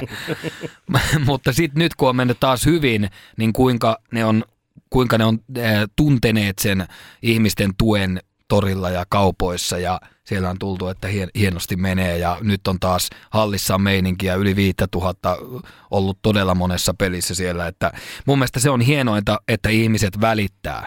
Menee sitten huonosti tai hyvin, niin että se herättää tunteita verrattuna siihen, että on ihan sama, mm-hmm. että voittaako toi meidän kaupungin joukkue nyt vai ei. Että tota, en nyt halua, mutta yhtenä esimerkkinä Mikkeli mm. niin vetäneet huikeat kaksi kautta viime kaudella runkosarjan kakkonen tänä vuonna CHL, niin ei siellä kyllä yleisömäärissä hirveästi tunnu näkyvän, että missä kohtaa taulukkoon jukurit on, että se on siellä 2500 2800 aika vakio. Mm. Lisää porukkaa ei tule, vaikka, niin. vaikka on pärjättykin. Niin. Joo. niin mun mielestä se on niin kuin huonoin, että jos, jos se ei näy. Niin, se on vähän, että niin kuin Mikkelissä sitten se, että OJ tuli sinne, niin se loi semmoisen alkubuumin ja sitten totta kai tämä menestys, mistä just mainitsit, mutta sitten se jää siihen. Sitten taas nyt niin kuin Sillä vaikeiden aikojen jälkeen taas, kuten mainitsit, niin nyt ollaan päässyt siihen, että jos Jesse Joensuulla oli juhlapeliä tässä ihan lähiaikoina ja nyt ollaan pitkästä aikaa kymmenen vuotta viime mestaruudesta, niin joku voisi aika jinksata tässä niin, jotain. ja Kivi ja Joensuu niin, yhdessä. Niin, kyllä. Niin, tässähän on hirveästi niin kuin, sieltä historiaa ja sitten tämmöistä hyvää, hyvää juhlan tuntua. Niin. Kyllä. Ja eikö se ole niin, että sitten kevät tosipeli, niin nehän on niitä juhla, juhlahetkiä. On. Että silloin niin kuin, on pelkkiä hyviä asioita jaettavissa. Totta niin. sitten se sarjan lopussa, niin jos et ole siellä hyvien puolella, niin sitten on vähän vaikeampi lähteä kesää juhlistamaan. Mutta kyllä täytyy myös sanoa, että kyllä Karri Kivellekin on annettava kunniaa, että kun teki silloin kymmenen vuotta sitten Porissa sen tempun ja nyt tiedetään, ne on kyntänyt viime vuonna vielä Jumbo. Mm. Ja nyt kuitenkin pudotuspeleihin taistelee kahdeksannesta sijasta tällä hetkellä ja kansa on palannut sinne ja, ja kaikki tämä ja paikallispelit, ne on pystynyt nyt Lukon voittamaan useamman kerran, kun viimeiset neljä vuotta Lukko voittanut 10-0 jokaisen paikallispelin, niin – niin, niin mua, mua vähän harmittaa, että toi Kiven sopimus päättyy, että hän ei jatka ensi kaudella, koska tuossa olisi ollut pidemmälläkin aikajänteellä, niin voinut aika, aika isoja juttuja tulla. Kyllä vaan. Tota, sitten toi kolmen, kolmen kopla siellä, eli, eli mikä on ehkä, ehkä kaikista jännittävin ainakin omaan silmään tässä vielä runkosen ropussa, eli viimeinen playoff-paikka, paikka, siitä taistelee kolme joukkuetta. KK on tällä hetkellä kymppi, 79 pistettä, HPK 11, heillä on niin ikään 79, toki yksi ottelu enemmän pelattuna, ja sitten Jukurit on siellä vielä myöskin mukana, 77 pistettä. Eli kolme jengiä näistä tasan yksi pääsee tuonne kymppisakkiin. Ja mitäs Sebu, miltä näyttää? Kuka se on? No kyllähän KK on, on ehdottomasti vahvoilla. KK on enemmän tai eniten, tai siis enemmän verrattuna HPK on kolmen pisteen voittoja. Ja sitten kun ajatellaan, että KK pelaa Jypiä vastaan keskiviikkona ja Saipaa vastaan perjantaina, niin siitä voisi hätäisempi laskea tai ennakoida kuutta pistettä KKlle, joka tarkoittaisi jo silloin sitä, että HPK ei voi ohi mennä, vaikka voittaisi molemmat pelit kolmella pisteellä.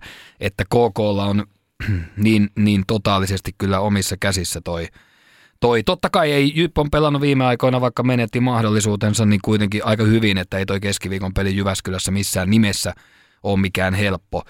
Ää, jonka jälkeen niillä Saipa ja TPS sitten KKlla jäljellä ja HPKlla puolestaan samainen Jyppi tosin Hämeenlinnassa, mutta sitten HPKlla on toi viimeinen peli lauantaina siellä Tampereella, missä mahdollisesti Ilveksellä on panoksena ää, runkosarjan voitto, niin kyllä mä sanoin, että KK on erittäin vahvoilla ottaa ton kymmenennen paikan. Ja Jukureilla valitettavasti niiden kaksi jäljellä olevaa peliä Lukko vieraissa, Kärpät vieraissa, niin, ja ero on kuitenkin kaksi pistettä tohon. Ja sitten kun taas muistetaan, mitkä äsken käytiin läpi noin KK-loppupelit, niin, niin, niin paha tosta on kyllä paha on Jukurien nousta, että jos ne olisi pitäneet viime perjantaina viisi minuuttia ennen loppua vielä johtivat tapparaa vastaan sitä kotipeliä, niin nyt olisi tilanne eri, mutta taisi Olli Jokinenkin sen pelin jälkeen sanoa, että kyllä tämä taisi olla nyt tässä. Niin tota, mahdollisuus on olemassa, mutta ohut on olien korsi, eli vastaus kysymykseen veikkaan, että KK menee jatkoon. Mm, Kouvola jatkoon. No, tota, no Jukurien kannalta se tietysti näyttää huonolta nyt viime kauteen verrattuna, niin vaikuttaa vaikealta playoffeja todennäköisemmin ei tule, mutta tota, saa nähdä, miten tuo Jukuri-homma nyt sitten jatkuu. Se on kuitenkin hienoa, että Jukurit kävi siellä, kävi siellä jo viime kaudella ja, ja toi CHL-menestys, niin mielenkiintoista nähdä, mihin se lähtee sitten Jukureilla tulevaisuus. Kyllä siellä aika hyvä runko, ne on monen, lähes kaikkien avainpelaajien vielä Aaltosta lukuun ottamatta niin tehneet jatkot. Ainoa kysymysmerkki on sitten maalivahtiosasto, semmoinen isompi – Kyllä mä uskon, että siellä aika hyvä, hyvä jatkumo on. Toki pari kovaa vahvistusta vaatii, mutta uskon, että Jukurit on varteen otettava tonne kympiin joukkoon, kahdeksan joukkoon taistelee vuoden päästä. Sehän on semmoinen, sanontahan löytyy, että hyvä maalivahti on puoli joukkuetta ja huono on 100 prosenttia. niin tota, kyllä tämä niin kuin, vähän tästä kautta, kautta tota, Jukureilla leimaa tuo huono tuohimaan valinta. Tai ei se mm. huono valinta ollut, sehän oli ihan selkeä, että silloin oli tuohimalla tota, pelit nosteessa, mutta nyt sitten käytössä se lumppi, niin vähän kuvastaa koko kautta Jukureilla, että ensi kaudella uutta yritystä. On ja CHL oli mun mielestä vähän jopa rasite Jukureille ajatellen liikaa. Loistava totta kai kokemus seuralle ja pelaajille, mutta, mutta kun siitä ei mitään jäänyt oikeastaan käteen sit muuta kuin hyviä kokemuksia, mutta se rasitti kuitenkin aika paljon heitä liikassa, tuli ne todella kovat otteluruuhkat useammat sinne, että ens, ensi vuonna ei ole sitä, sitä siellä. Mm. No jos ylipäätään runkosarja katsoo, niin, niin mites isoin positiivinen ja negatiivinen yllättäjä joukkueesta? Jos miettii negatiivista, niin itsellä ehkä tuo Jyppi tuosta ainakin nousee silmään. Mites, mites se sulla, onko se Jyppi vai, vai joku muu? Uh, no, jätetäänkö me noin sport ja saipa tästä kokonaan? Kyllä mun, mun ylivoimaisesti suurin negatiivinen ilmiö oli toi sportin tyhjennysmyyntiratkaisu siinä kohtaa, kun oli vielä mahdollisuudet pudotuspeleihin, niin en, en tule ikinä ymmärtämään sitä, vaikka kuka perustelee millä tavalla, niin en tule ymmärtämään enkä, enkä hyväksymään, mutta mun hyväksynnät nyt sitten ei, ei kyllä tavallaan ketään kiinnosta varmaan, mutta se on mun mielipide. Ää, joo, Jyp on, on pettymys. Kuitenkin valmennus uusiksi. Lähes miljoona lisää rahaa joukkueeseen verrattuna edellisvuoteen, mutta toki myös uusiutu todella rajusti. Ja sitten kolmantena pettymyksenä mulla on kyllä ehdottomasti kärpät, että ei pelkästään tulos, vaan, vaan myös se peli, peli, mikä on ollut ajoittain kyllä todella puuduttavaa ja liian, liian äh, liian sellaista, että pelaajat joutuu miettimään, että mitä tässä taas pitikään tehdä. Ja kun siellä on semmoinen arsenaali, että vois vaan, ei nyt antaa mennä, mutta voisi antaa enemmän kuitenkin vapauksia pelata, pelata vähän tota, ei niin raamitettua ja niin kahlittua kiekkoa. Niin, niin tossa on niin mun, mun kolme pettymystä. Ja miten sitten posin kautta? Mitkä on ne isommat yllättäjät positiivisesti? No ehdottomasti kalpa ja pelikans – Mä laskin molemmat varsinkin pelikanssi ulos jopa kymmenen joukosta, että se meni ihan vihkoon. Ja en, en kyllä luottanut hirveästi kalpaankaan, mutta ihan, ihan timanttista työtä. Molemmat joukkueet tehneet ja, ja to, toivon, nythän näyttäisi, jos asetelmat pysyisi näin, niin Kalpa ja peli kanssa kohtaisi tuossa puolivälierissä, eli ainakin toinen näistä, näistä joukkueista pääsisi ihan mitalipeleihin asti, ja, ja toivottavasti jompikumpi pääseekin. Hienoa on myös ollut nähdä Kuopiossa ajoittain tosi komeita yleisömääriä ja Lahdessa niin ikään. Ää, kolmas, Ää, no kyllä mä ton ässät sanon, vaikka se ei sinänsä yllättänyt. Mä veikkasin muistaakseni tässäkin – ennen kauden alkua, että ässät menee kympin joukkoon, mutta kuitenkin viime kauden jumbo ja nyt siellä kahdeksan, niin kyllä se on, on laskettava sillä tavalla positiiviseksi yllät, tai, tai joukkueeksi, ei yllättäjäksi, joukkueeksi. Mm. Kyllä vaan. Mites tota, Ostars viisikko, kyllähän tässä nyt uskaltaa vähän jo valita, niin löytyykö sulta kuutta pelaajaa? Kolme hyökkää, kaksi pakkia ja yksi maalivahti. Haluat, tarvitko miettimisaikaa? No en, en tarvi, koska me tuossa lauantaina äh, tehtiin Hockey Night Studioon nämä valinnat, tai siis asiantuntijat tekivät, mutta olen itse siinä tuottajana, niin, niin kaikki perustelut ja muut on hyvin ja olen yhtä lukuun ottamatta samaa mieltä kuin... Yhden vaihdat. Niin, yhden vaihdan kuin, kuin asiantuntijat. Eli ää, puolustajat on kemiläinen Gregoire, mun mielestä aivan selvää kauraa, huikea timanttisia molemmat. Hyökkääjät, tota, sentterinä Lehterä ja sitten Michael Jolie, totta kai koko sarjan paras pelaaja. Sitten asiantuntijoilla oli meillä Rissanen kolmantena hyökkäänä, Jaakko Rissanen.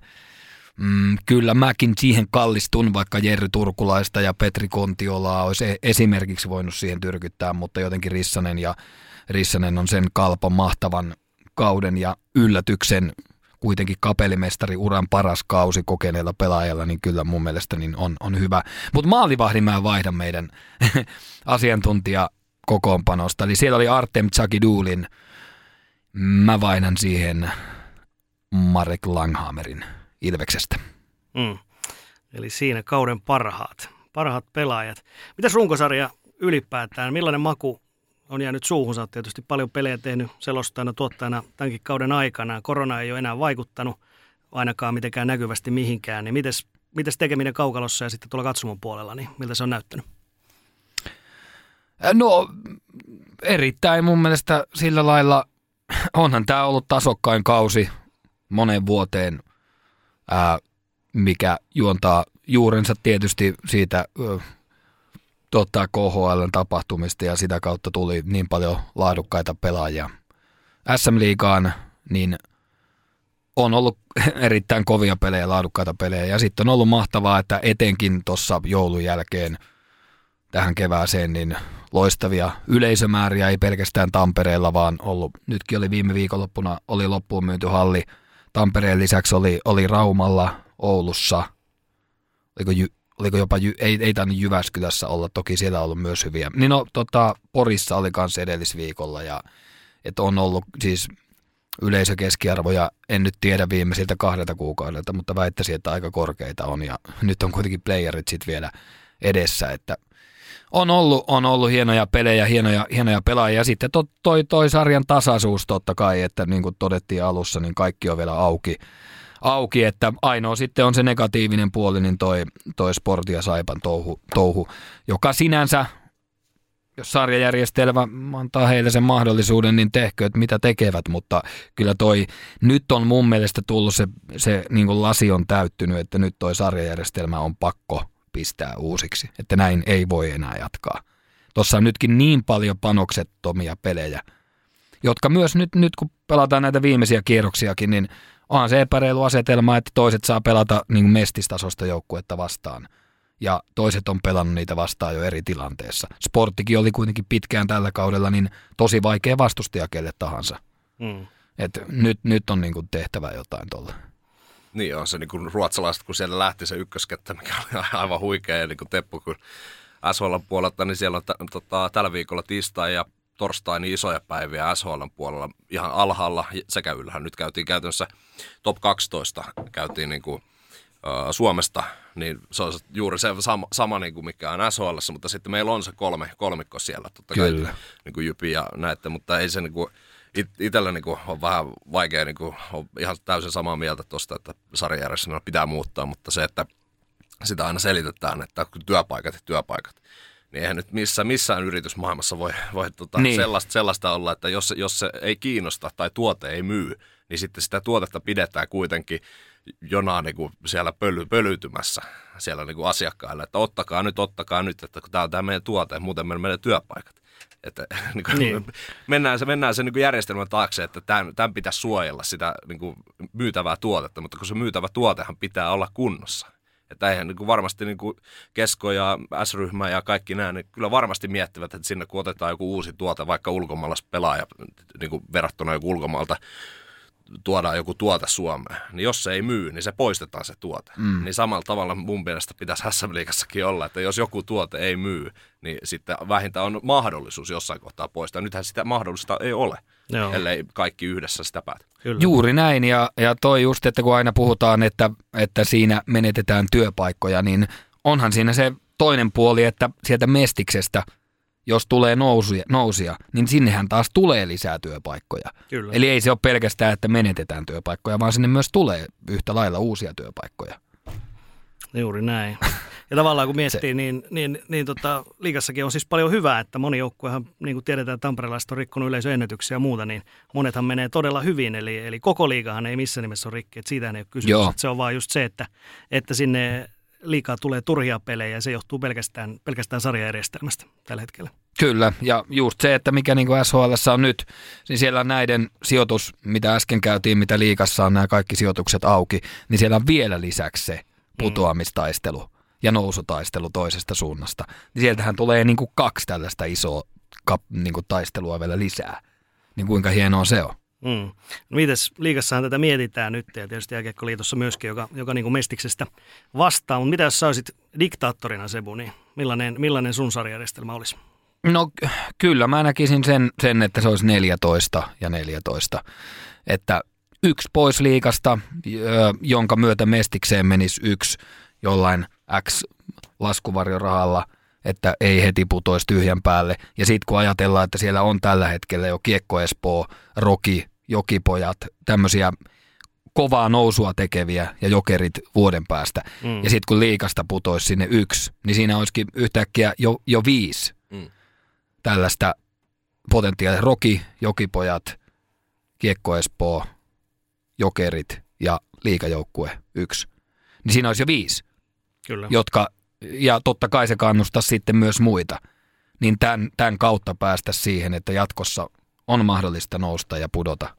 Mä en siihen 10 plus 10, mitä monet on ehdotellut, niin mä en, mä en ole ihan siihen syttynyt vielä, vielä itse, että et mikä on se motivaatio pelata sit siinä alemmassa niin kun, jossa sä et kuitenkaan Suomen mestaruudesta pysty taistelemaan, ellei siitä sitten tulisi joku tämmöinen veikkausliikan tyylinen, että alemmasta loppusarjasta olisi vielä mahdollisuus yhden kiivetä sinne ylös, mutta se on jotenkin semmoinen keino, keinotekoinen mun mielestä, että mä en, mä en ole ihan siihen 10 plus 10. Et mun mielestä simppeli 14 mm. ja, ja se, että pelattaisiin yksinkertainen – sarjajärjestelmä siinä mielessä, että jokainen 14 joukkuetta pelaa jokaista vastaan neljä kertaa, ei mitään välisarjoja tai muuta. Mm. Silloin myös tämä ottelumäärä vähenisi hieman. 52 on silloin. Niin, oh. jonka myötä päästäisiin tästä, että EHT ja liikapelejä pelataan samaan aikaan. Kaik, kaikki tämmöiset niin ongelmat. Ja okei, seurat on aina sitä mieltä, että pitää olla se 30 kotipeliä, että kassa virtaa. Mutta kyllä mä kun aika paljon tuolla kierrellyt maakunnissa ja muualla, niin ne tiistain ja keskiviikon pelit, niin kyllä ne rehellisesti sanoen aika usein aika unisia on ton yleisömäärän suhteen. Että jos sieltä, niin kuin mä, mä tiedän senkin, että monesta tiistai-pelistä ei ihan oikeasti jää siihen viivan päälle, jos jää mitään, niin mm. murusia korkeintaan. Että jos sieltä joka seuralta muutama tiistai keskiviikko kotipelit poistuisi, niin väitänpä, että se ei kassassa isolla, isolla niin kuin kokonaisuutena näkyisi. Niin, ja tämähän näkyy sitten pääpelipäivinä, mitä SHL niin. on. Siellä tulisi niin poistettu vaikka tuo tiistai keskiviikko, niin kyllä torstai alkaa olla aika lähellä viikonloppua sitten lauantai-pelejä, ja sitten olisi aina välillä perjantai sinne, jos sattuu olemaan, että tarvii sitten vaikka sunnuntai mitä nyt Niin, pää, pääpäivät olisi torstai, perjantai, lauantai ja totta kai ei voi pelata kolme putkeet. Välillä olisi tiistai, keskiviikko edelleen, mutta et niin kuin pääpäivät olisi torstai, perjantai, lauantai. Mm-hmm. Niin, et, jos tuohon sarjajärjestelmään itse nyt kun on tuossa 14 tota, kannalla ihan itsekin, mutta sitten se, että jos on niin kuin 14 tai sitten SHL on 12, niin SHL... Ei, se on 14. Niin, mutta siis niin kuin SHL se menee niin, että siellä on se kahdeksan pudotuspeliä. Sitten Eikö SHL on 14? 14, joo. Niin, joo. joo. Eikö oho, niin, niin. On, on. niin, niin, tarkoitin, niin tarkoitin sitä, että kahdeksan pudotuspelijoukkuetta, sitten kaksi karsia, ja sitten siellä on se kaksi, kaksi tyhjää. Ja sama sitten taas olisi Suomessakin, että kaksi pitää se oma paikkansa. Ei joudu karsimaan eikä pääse sitten pudotuspeleihin. Mm. Niin, niin, ka, niin, kyllä. Tai sitten niin, että kahdeksan, että Suomessa luovuttaisiin näistä niin sanotuista sääliplayereista, että kahdeksan menisi suoraan oikeisiin pudotuspeleihin puolivälieriin ja sitten 8-10 sijoille päätyvät niillä loppuskausi, eli vaan kahdella joukkueella. Ja sitten 10-14 pelaisi niin, niin. karsinta, karsintasarjan, jonka viimeinen niin kuin, joutuisi sitten karsimaan mestis mestarin kanssa. Esimerkiksi. Mm. Näitähän nyt sitten on montaa mahdollisuutta, mutta 14 plus 14. Joo. Kunhan nyt joskus pääsevät niin, johonkin sopuun. niin, kyllä. Tässä voidaan heitellä loppuun asti. Juu, näin se on ja monta vuotta on heiteltykin, mutta kyllä niin kuin, nyt se, se mitä, mitä on kuullut ja lehden mediat kirjoittaa koko ajan ja kyllä nyt niin kuin tietty piste on saavutettu sillä lailla, että tämä on niin kuin mun mielestä tullut nyt tiensä päähän, että nyt vaan etsivät sitten seurat ja liika niitä keinoja, että miten tästä päästäisiin eteenpäin. Juuri Toivottavasti näin. sieltä löytyy sellainen. Juuri näin. Mä sanon vielä sen, että tota, kyllä mä itsekin olen tuossa 14 vankkureissa 14 joukkueen, koska tota, ainakin oma mielipide on se, että turha sitä pyörää tavallaan hirveästi uudestaan keksiä. Jos me katsotaan vaikka Ruotsia ja Sveitsi, niin siellä on nimenomaan tämä 14 ja, mm. ja karsinnat. Että niin. tavallaan just toi 10-10, niin eihän missään pelata tuollaista. Niin. Onko se, sit, se on vähän liian ja sitten taas mikä olisi siellä toisessa päässä, että tästä 15 mentäisiin oikein 16, niin mm. ei, ei kyllä sillekään lämpeä. Ei todella, koska eihän silloin mestikseen jäisi mitään. Ei. Nyt jos jotkut on pyöritellyt sitä, että tuosta Espoo ja Jokerit vielä nostetaan, ja pelataan 17 joukkueella. niin, mutta eihän se mestikseen jää sen jälkeen, sehän kuolee viimeistään silloin. Joo, näin se on. Ei, ei mitään järkeä. Joo. Ja vaikka liiga on suljettu, niin yksi Twitterin tota, kuulija siellä aika hauskasti sanoi kyllä, että Mestiksestä voi kuitenkin nostaa liigaa, nimittäin Seemoren tiimissä Mikko Mannonen, Toni Long ja Henri Niemelä. He ovat noussut mestisselostasta liigaselostaksi tämän kauden aikana, eli kyllä se nousu on mahdollista. Joo, meillä ei todellakaan ole suljettu sarja, että me, meillä kyllä hyvä työ palkitaan ja sieltä on mahdollista kivuta ylöspäin. Joo. Meillä on muutamia, muutamia kysymyksiä tuossa lopussa vielä Sebulle, mutta sitä ennen pari sanaa vielä pudotuspeleistä – vielähän ei tietysti hirveästi tiedetä, että mitä, mitä tuossa playoffeissa sitten on luvassa, mutta tota, mitä, mitä veikkaisit, mitkä on sun isommat mestarisuosikit tässä kohtaa, kun nyt ei vielä ihan tarkkaan tiedetä, kuka kenetkin kohtaa tietenkin, niin onko se se Tampereen suunta tällä hetkellä? No nyt on kyllä just tällä hetkellä vaikea sanoa muuta. Että kaksi viikkoa sitten olisi vielä sanonut ja ollut aika vahvakin usko lukkoon, mutta nyt mä en tiedä mikä, mikä juttu siellä. Et tosi huolestuttava laskusuhdanne ollut viimeiset, katot, katot sitten 10 tai 15 ottelun kuntopuntaria, niin Lukko on kaukana kärjestä. Ja itse olin tuossa perjantaina Ilves Lukkopeliä tekemässä, niin jäi kyllä kolmannessa erässä Lukko täysin aseettomaksi. Että mä en tiedä, onko siellä, nehän on lokakuusta lähtien johtaneet sarjaa, että onko, onko jonkinnäköinen sellainen pieni sellainen – tiikerin silmän menetys niin sanotusti tullut tuossa ja odottelevat pudotuspelejä, jolloin sitten taas iskevät takas.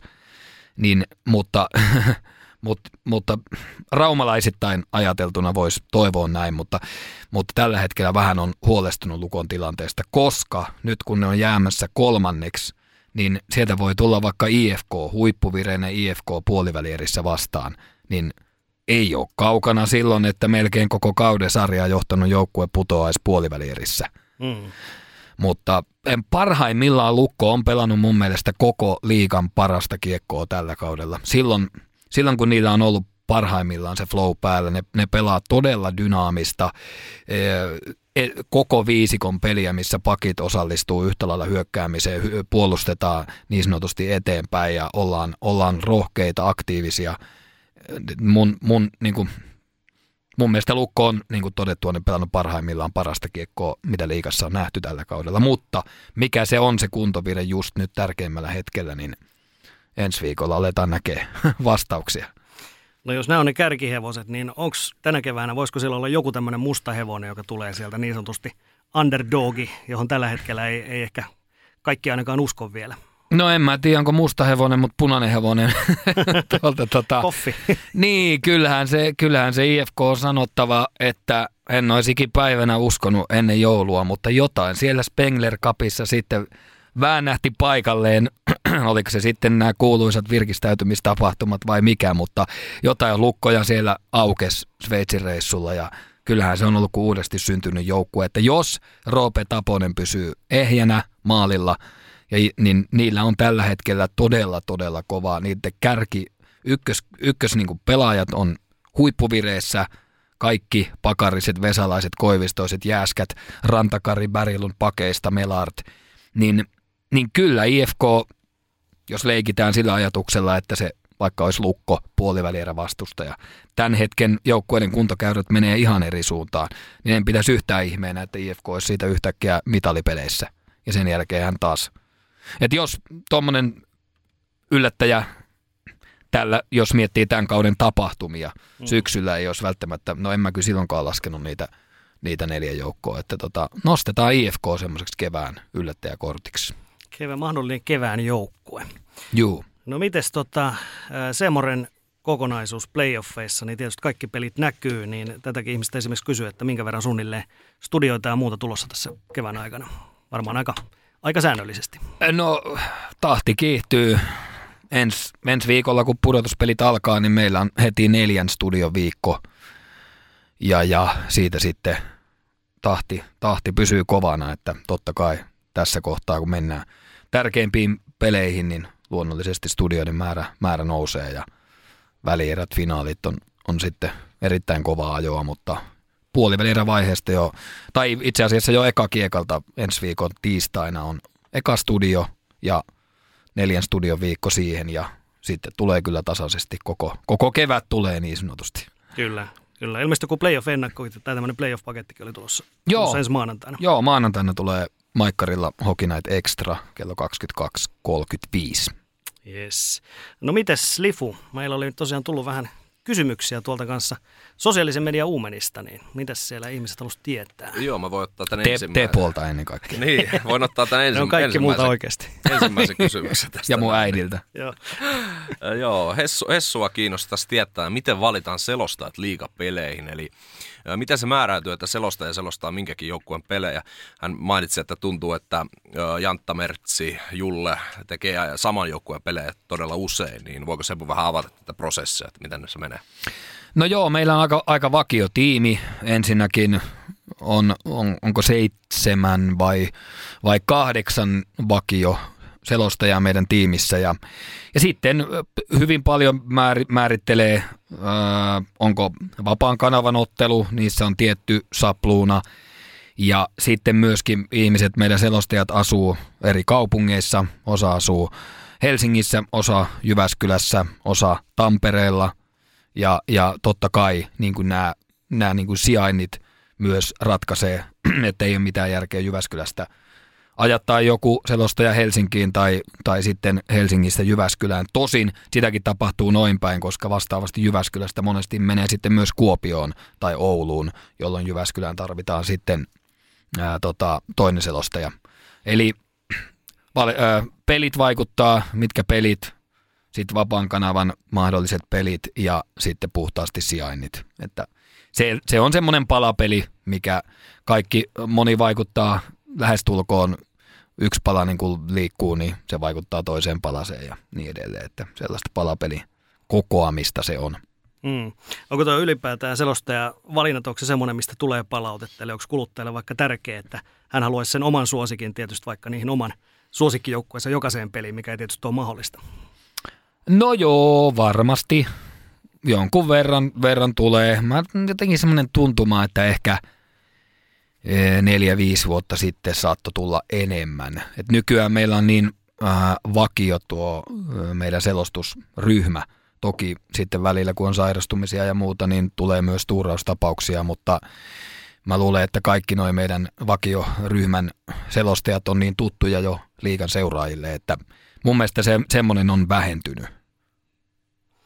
Juuri näin. Mitäs muuta sieltä löytyy? No, täältä löytyy tämmöinen numerosarja kuin ö, 134 ja 14. Ja kysymys oli Tommilta, että minkälaisia tuntemuksia kävi mielessä ja tekikö edes tiukkaa. Niin onkohan tämä sitten ollut joku ottelu, mikä on mennyt noin pitkälle?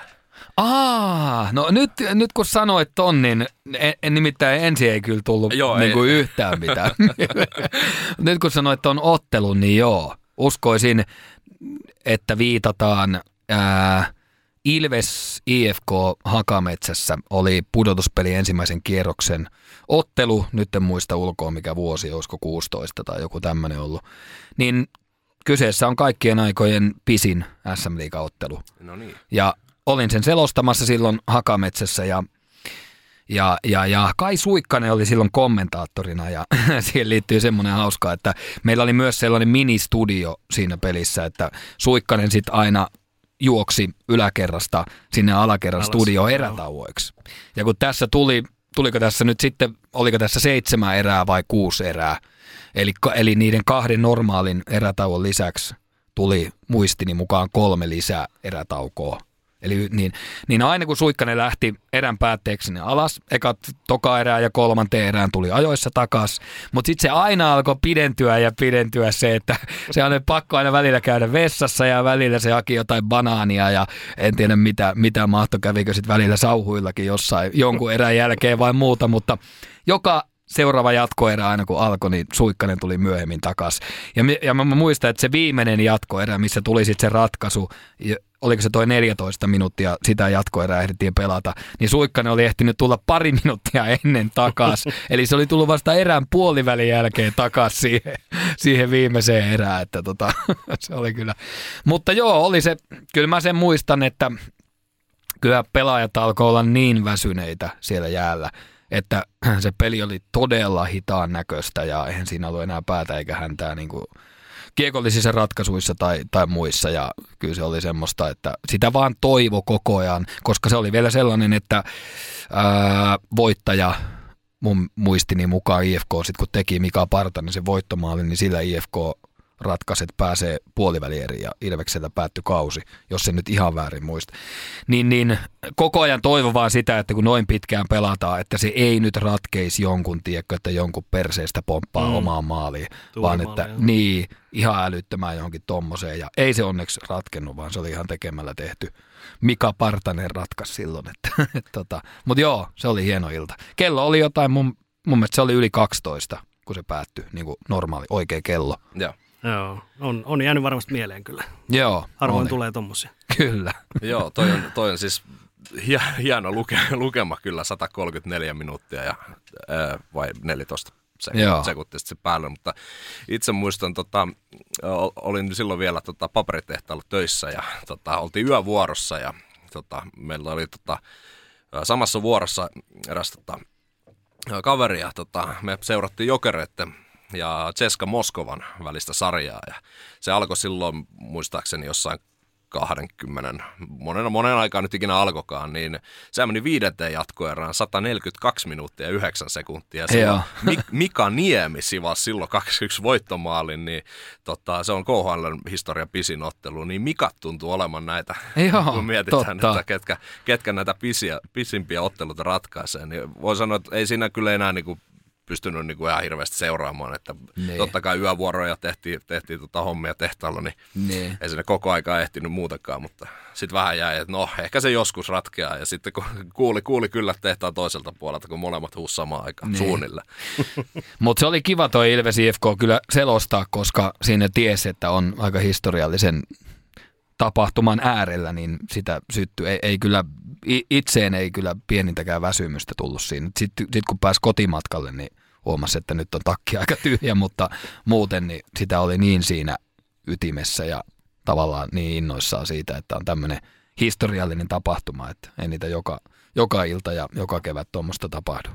Joo, tässä on Tommilta vielä jatkokysymys, että miten selostaminen on muuttunut siitä, kun itse olet aloittanut? Ää, no jos henkilökohtaisesti tarkoitetaan ilmeisesti. Varmaan mielipiteitä joo. joo. Mm. No, no mulla varmaan sillä lailla, että on, on oppinut tiettyjä asioita. Ää, valmistautumisessa on tullut tietyt rutiinit ja, ja tietyt järkevöittämiset, ettei aina ihan joka lillukan vartta tarvii välttämättä kaivella sieltä jostain tilastoista tai jostain historiasta. Ja ennen kaikkea mun mielestä omalla kohdalla selostamisessa se, että nykyään pyrin, jos vertaan siihen kun aloitin joskus, niin, niin olin tankannut jotkut tilastot valmiiksi ja sitten ne oli niin kuin pakko päästä aina tykittämään siihen, vaikka ne ei välttämättä liittynyt peliin niin kuin juuri sillä hetkellä mitenkään. Että semmoinen, mm. että nykyään paljon enemmän haluan sitä peliä aistia – mitä siinä pelissä tapahtuu ja, ja varsinkin välttää silloin, kun kiekko on pelissä, niin joidenkin tilastojen ja tuommoisten taustatietojen läpikäymistä. Knoppitietojen. Koska, niin, mm. et, ja, ja muutenkin siis se knoppitietojen äh, tuominen siihen lähetykseen, niin jos on joku asia, joka, joka liittyy, että joku nyt katkaisee 14 ottelun maalittoman putken tai tekee uransa niin kuin jonkun merkkipaalun, niin totta kai ne niin kuin nostetaan esille ja todetaan, mutta semmoiset tyhjänpäiväiset lillukan varret, niin kyllä mä oon pyrkinyt niitä jättää, vaikka ne mulla siinä papereissa, mulla on edelleen yhtä paljon varmaan papereita kuitenkin, mutta todella paljon vähemmän mä käytän niitä taustatietoja, mitä uran alkuvaiheessa. Et, et jotenkin oppinut siihen, kun itsekin katsoo pelejä, mitä muut selostaa, niin kyllä mä niin kuin saan paljon, saan parhaan fiiliksen silloin, kun se selostaja selostaa sitä peliä, ja pelikatkoilla voi sitten totta kai tuoda – tuoda jotain taustoja esille, mutta ehkä, se, ehkä semmoinen nousee niin kuin päällimmäisenä mieleen.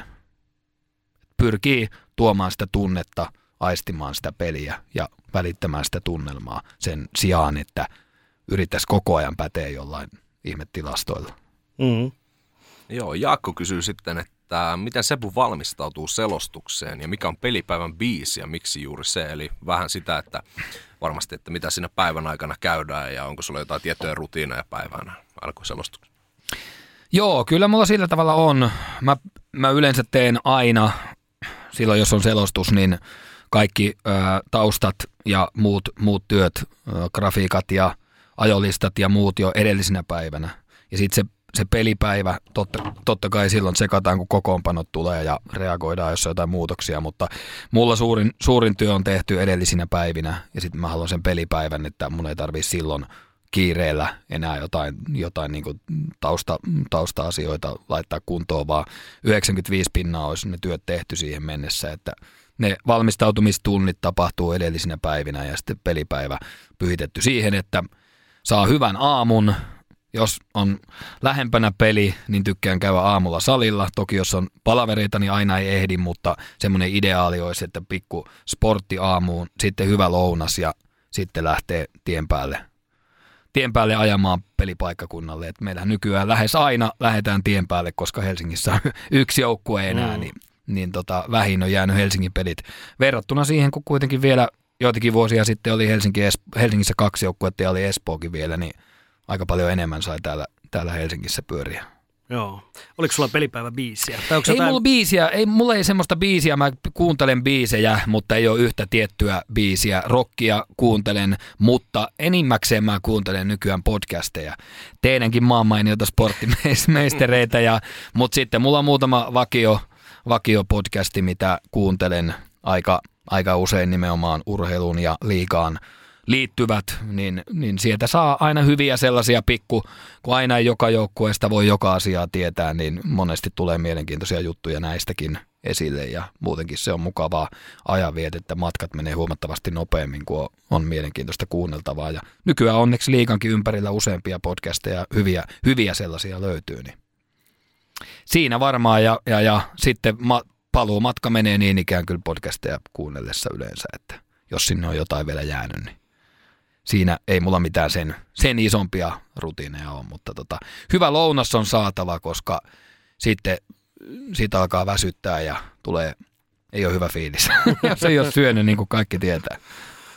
Joo, tässä ennen kuin laitettiin nauhurit päälle, niin puhuttiin tota, lyhyesti tuossa näistä studiotilojen pöydistä ja tota, vähän siitä, että millaista siellä on. Niin onko sulla joku tietty tota, tapa että miten siellä pelipaikkakunnalla laitat, laitat tota, lippulaput, että tietyt asiat on vasemmalla oikealla ja löytyykö sitten jotain pulloa, mitä kaikkea sä haluat siihen niin selostuksen ajaksi? Joo, on, on. Mulla on molemmista joukkueista on aina yhteensä kuusi A4, eli yhdessä on joukkue, tilastot, edelliset ottelut, YVAV, kaikki tuommoiset prosentit ja muuta. Toisella paperilla on valmentajien ja maalivahtien taustat ja tilastot ja sitten on neljä A4, eli jokaiselle kentälliselle. Mulla on silleen, että mulla on yhdellä paperilla ykköskenttä, eli pakkipari ja sitten ykkösketju, eli viisi, viisi pelaajaa per paperi. Molemmista joukkueista kuusi tuommoista, eli yhteensä 12 paperia ja, ja kaikki on kyllä oltava siinä tietyssä järjestyksessä mm-hmm. se, sen takia, että sit siinä pelin aikana, kun kiireessä jotain tapahtuu, niin sä tiedät heti, minne sun silmien pitää mennä, kun sä alat katsoa jonkun, että Julius Mattilalle 16 maali. Mm. Niin jos sulle mitään, jos ne paperit on ihan sekaisin, niin sulla menee siinä, kun sä alat niitä, että miss, missä hemmetissä se oli se Mattila. Eli tarkkaa, tarkkaa se on.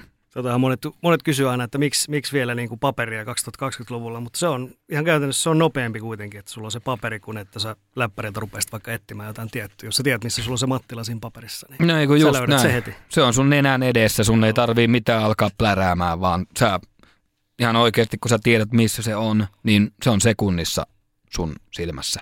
Ja siitä sekunti, niin se on ulkona lähetyksessä. Verrattuna, että alat läppäriltä pläräämään sivuja alaspäin tai eri ikkunaa tai muuta, niin huomattavasti hitaampaa.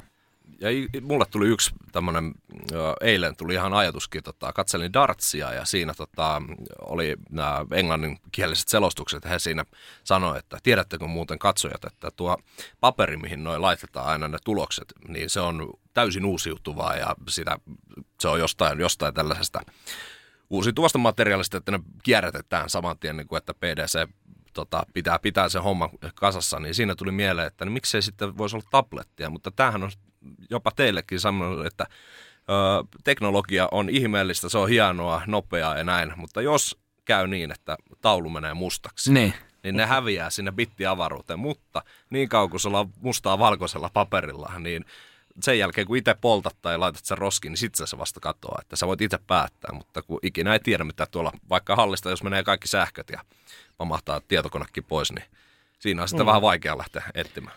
No toi on hyvä lisä, lis, lisäys tuohon, että totta kai paperia siinä menee, menee ikävä kyllä kyllä niin kuin turhaa hukkaan, että sen, sen kannalta se ei ole järkevin, että aina on paperit ja uudet paperit ja edelliset lentää roskiin, mutta tota, se on nyt tämän tämän homman varjopuoli ei voi mitään.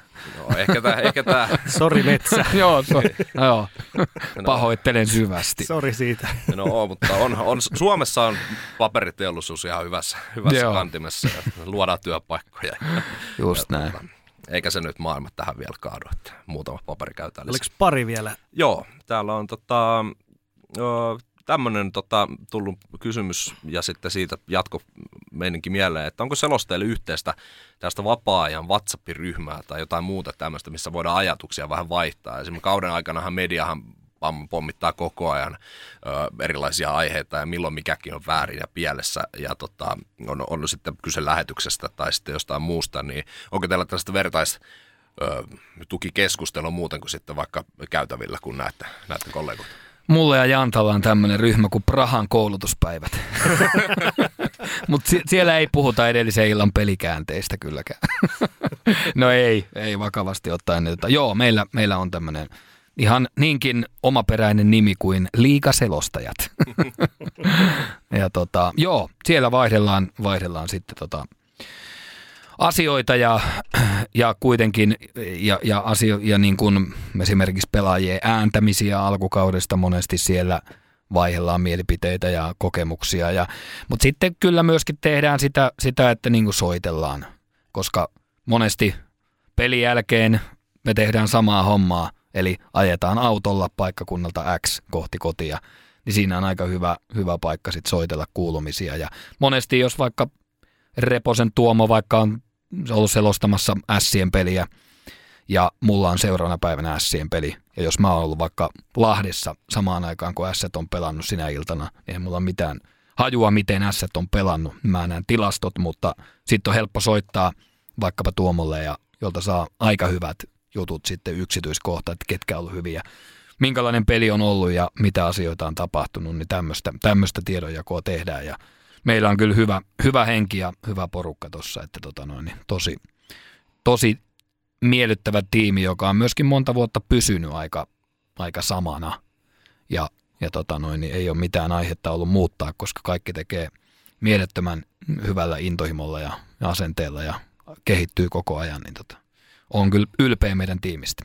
Mm, Tepon kanssa ollaan muutamankin kerran keskusteltu tästä aiheesta, että on hyvä keskustella sitten niin kuin jonkun toisen kanssa, että itse on hyvä aina käydä totta kai omankin pään sisällä läpi, että miten, miten hommat on mennyt ja miten sitten vaikka tulevat hommat tulee menemään, mutta sitten se on aina hyvä keskustella myös toisen kollegan kanssa, joka ymmärtää siitä, että sitten välttämättä ne sukulaiset ja perheessä ei välttämättä saatu muut, muut ymmärtämään sitten sitä itse Eikä niitä kiinnosta ihan niin Niin. niin.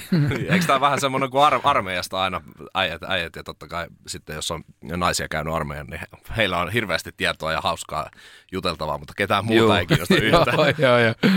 Ei olisi vähempää kiinnosta, kyllä. Vähän sama, sama homma, totta. Joo, Rikolta tuli vielä tuohon noin, että hän on tuossa hallilla katsellut, että Sebulla on pikku, pikkusen haulikot kasvanut, niin kysymys olisi, olisi, että ovatko ihan kaurapuurolla ja rahkalla kasvatetut vai onko kenties kokeiltu jotain laitonta keinoa? aika, aika paha, aika paha.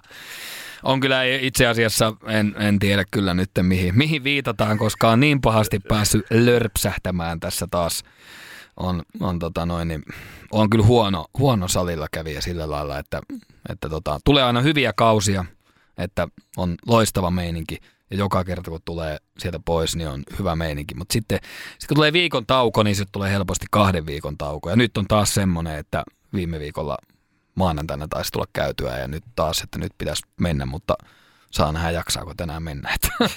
en, en ole kyllä mikään semmoinen himotreenaaja, mutta tota, tykkään käydä silloin, kun on sopiva meininki päällä. No siitä, että miten meikäläinen, tota, kuinka paljon tiedä salikulttuurista nykyään, kun näitä haulikot, mitkä on laitettu siis näihin lainausmerkkeinä, mä luulen, että nämä tarkoittaa viiksi.